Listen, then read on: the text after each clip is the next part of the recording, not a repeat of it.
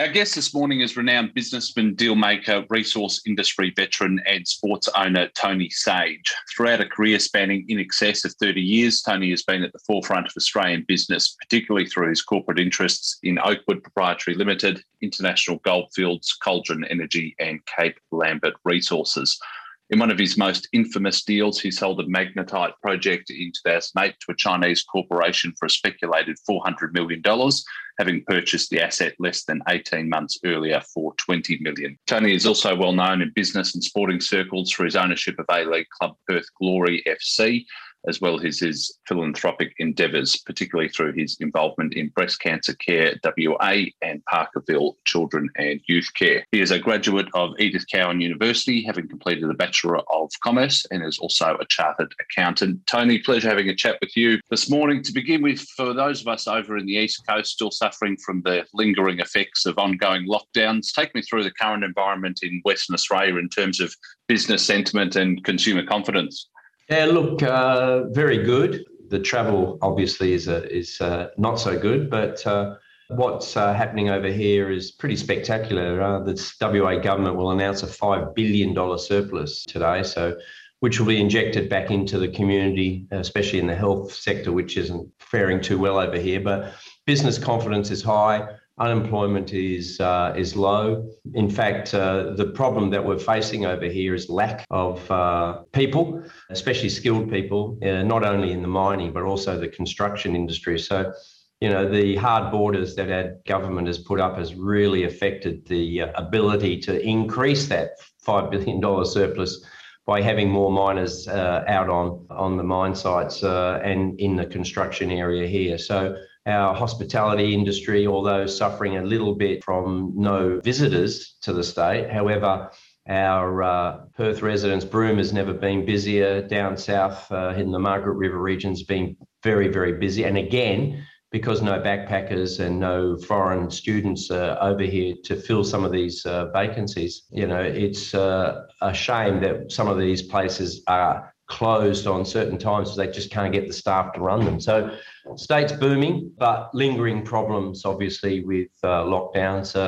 I think our record speaks for itself. I think we've only had 7 deaths, and the lockdowns that we've suffered have been very, very mild compared to what's happened in Sydney and Melbourne. On the broader economy, what are you seeing are the key opportunities for Australia in the immediate term, particularly once those domestic and international borders reopen? Well, I think everybody across the world that's got a spare dollar, and I think a lot of people will travel. And I think the travel industry, the tourist industry, will eventually get back to where it was. I think there'll be an initial rush, especially of Australians leaving to go overseas. But a lot of overseas people see Australia as one of the safe places. Look, England now is open completely and they're getting 3,000 cases a day. If you read a newspaper in Australia, especially in West Australia, when there's 1 case, everyone goes crazy. But they're living with the outbreak quite well over there. They've got their jabs up and, you know, they're basically living a normal life, even with 3,000 cases a day. So the mentality of our political class has to change slightly to take advantage of what I see would be a huge boom for tourism, because Australia is seen as pretty well a safe haven around the world. Now, you've been intricately involved in the resources industry for many decades now. Walk me through your perspective on the challenges of the Australia-China trade relationship. Look, difficult. Unfortunately, politics again has reared its head, and the Chinese do want to punish Australia. I see that every day in different industries. However, on the plus side for WA especially, the iron ore is one area that they can't really affect too much. With Brazil being offline for a couple of years for various reasons, COVID being one of them, but the infrastructure in their dams, etc., with the big collapse with the BHP dam and a lot of the other dams on the tailings are affected. So they've really been affected. Africa is really off limits at the moment. Very little is coming out of Africa. So really Australia is going to be their only supplier. So on that front, we've been very, very lucky that they can't affect the prices too much and their intake too much. yeah, I reckon for at least another 18 months, maybe after that, they may be able to. But on all other fronts, yeah, it's a real problem, and I can't see any easy way out of it now that Australia's put itself all in with this attack in relation to where the Wuhan virus came from. Should the relationship deteriorate further between the two nations, what do you see the key growth markets for exporting Australian resources to in future? I see India as a massive opportunity. If you look at the trade figures between Australia and India, it's only going up in one direction. They've got 1.3 or 4 billion people. So that's one avenue. I see trade between us and the UK going up now that they're finalised their Brexit negotiations. They're out. So I see a big, big increase in trade with the UK in many different products going forward. So that's another area. And, you know, a lot of the countries in our region, Vietnam wants to be a big steel producer, for example. So we might see a shift of steel producing coming from countries like Vietnam and Cambodia, where they've got now some energy to produce these sort of products. Believe it or not, Vietnam imports so much raw steel from China, and then they repackage it to specialised steel. So that they're getting bigger and bigger in that. So I see them maybe in the future being able to produce steel themselves. So they might be a net importer of iron ore and coal. So yeah, those sorts of areas I see plenty of growth in. How are you positioning your business interests to capitalise on the next wave of investment into resources, and which subsectors do you think offer the greatest opportunity? Well, I've concentrated on three: iron ore, copper and lithium. The whole world is going green. I think even now with Biden in power in the US, the shift has been enormous. You would not have got Ford Motor Company, GM, and Chrysler in America saying that they want to build only electric cars by 2030. The key components of those three products, those three companies, would be iron ore, copper, and lithium. It takes 5 times more copper to run a EV than an internal combustion engine car. So copper's already gone up about 50% in the last 6 months, but virtually every European country has said no new internal combustion cars will be allowed on the roads from some countries 2025, some countries 2030. So copper is obviously a big one. Lithium, obviously, for the lithium-ion batteries. So yeah, I've sort of concentrated on those industries. I think in my industry, rare earths is very, very important. China produces 97% of the world's rare earths, and they stopped exporting rare earth components because they need it themselves. So yeah, it's a big scramble around the world to get alternate supply other than from China. So they're the sorts of commodities. A lot of things go with that, like nickel. So I think we're going to be in for a long bullish run in most of those commodities I've just mentioned. I read recently that one of your businesses, FE Limited, is implementing a product hedging strategy in relation to iron ore prices to protect against volatility. Take me through this decision and your thought pattern behind it. Well, with the prices at record levels, and I just didn't believe it would be sustainable along with our management team. So what we decided to do when it was close to its peak, I mean, it had come off a little bit, just say, look, I think we need to hedge our luck here. We're in a position now of strength. If it goes to $270, so what? We're making enough money at this price if we hedge it here. So we've hedged a portion of our expected output. So I think our first ship goes out around the 25th of this month, and we're going to get a lot higher than the current spot price because we've hedged it. So we're, you know, I'd say millions and millions in front on our hedges at the moment if we closed them out and just exported the ore at current prices. So yeah, look, I think hedging is a very, very important tool. I see iron ore price stabilising. I don't think there's enough supply coming from other sources. So Australian iron ore will still be in a pretty good spot for at least the next 18 months. And, you know, a lot of the iron ore producers here in Australia are profitable at $50 to $60 a tonne, and we're more than double that now. So it's a good strategy if you're a high-cost producer. We're a high-cost producer because we're a long way from the coast. Let's talk about lithium, which you mentioned earlier. I understand it's undergone an incredible level of market interest and investment following the rise of EVs and constant demand for consumer electronics and that sort of thing. What trends are you seeing in this space? Well, look, the only trends I see is up. I mean, we looked, if you go back even 7 months, the hydroxide price is what really everyone looks at, was about $6,500 a tonne. It's now $14,500 a tonne. So more than double in the last 7 months. And that's only because of policy changes, especially the US, as I mentioned earlier in this podcast. That's just been an enormous shift after Trump. Biden's come in and says, look, EVs is the way to go. He's convinced three of the biggest manufacturers in the world to go along, and they've come out with their policy statement. So, you know, the world's lithium producers now are licking their lips. There's a few that went belly up about 8 or 9 months ago in Australia because the price had fallen so much. I mean, Pilbara, for example, one of the biggest producers in Australia, they were selling their ore at about $900 a tonne 18 months ago. It went down to $350. So a couple of the other producers went to the wall. Pilbara was smart enough. They picked up those assets and now they're selling it at over $1,000 a tonne, so big profits. So the trend is going to be lithium for the short term. I mean, if you look at all other technologies, hydrogen's the one that everyone's talking about at the moment. And I can see a use for hydrogen in the 2030s and the 2040s, but right now, lithium and its base of products for EVs is the one that's really going to take hold. And as you're right, a lot of people don't realise consumer electronics. When's the last time you saw someone with a drill with a cord on it? So all these battery packs, electric bikes, for example. I mean, 15 million alone electric bikes are sold in China every year, 15 million. Okay, so all of these batteries come from 3 or 4 main products. You've got cobalt, you've got lithium, nickel sulfide, so those sort of products. So lithium is going to be a major player for the next few years anyway. A lot of the gigafactories and everything all tooled up for lithium-ion batteries. So even if a new technology does come along in the next 3 or 4 years, it'll take 10 years to implement. Outside of the resources industry, are you investing in any other asset classes? And if so, which sectors are appealing to you? Oh, look, technology is always one that I've loved and invested in. I was an earlier take-up in way back Microsoft, Facebook, those sorts of companies, Afterpay.